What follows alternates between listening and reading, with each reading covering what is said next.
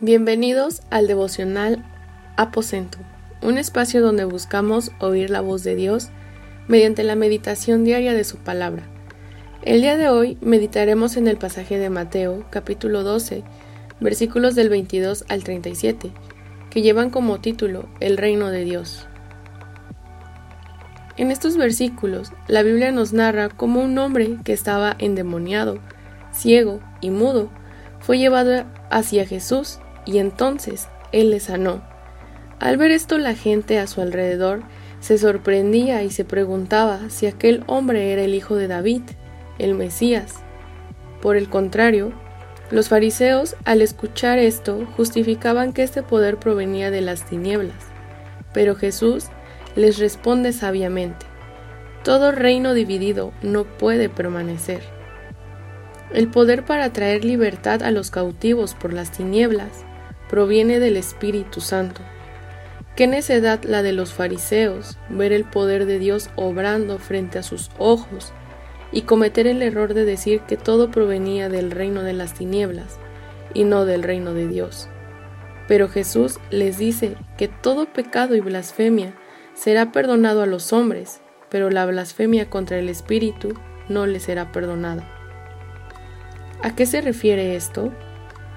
En la primera carta de Juan, capítulo 1, versículo 9, nos dice que si confesamos nuestros pecados, Dios es fiel y justo para perdonar nuestros pecados y limpiarnos de toda maldad. Dios no se puede contradecir. Leemos claramente que si confesamos nuestros pecados, Él nos perdonará pero solo si los confesamos. Los fariseos, siendo conscientes de la obra del Espíritu Santo, decidieron no creer y hablar en contra del Espíritu Santo. Cuando endurecemos nuestro corazón, haciendo caso omiso al llamar del Espíritu Santo, que nos guía al arrepentimiento, estamos negando su poder convincente. Por lo tanto, hay una oposición de recibir la verdad, el perdón y el amor infinito de Dios.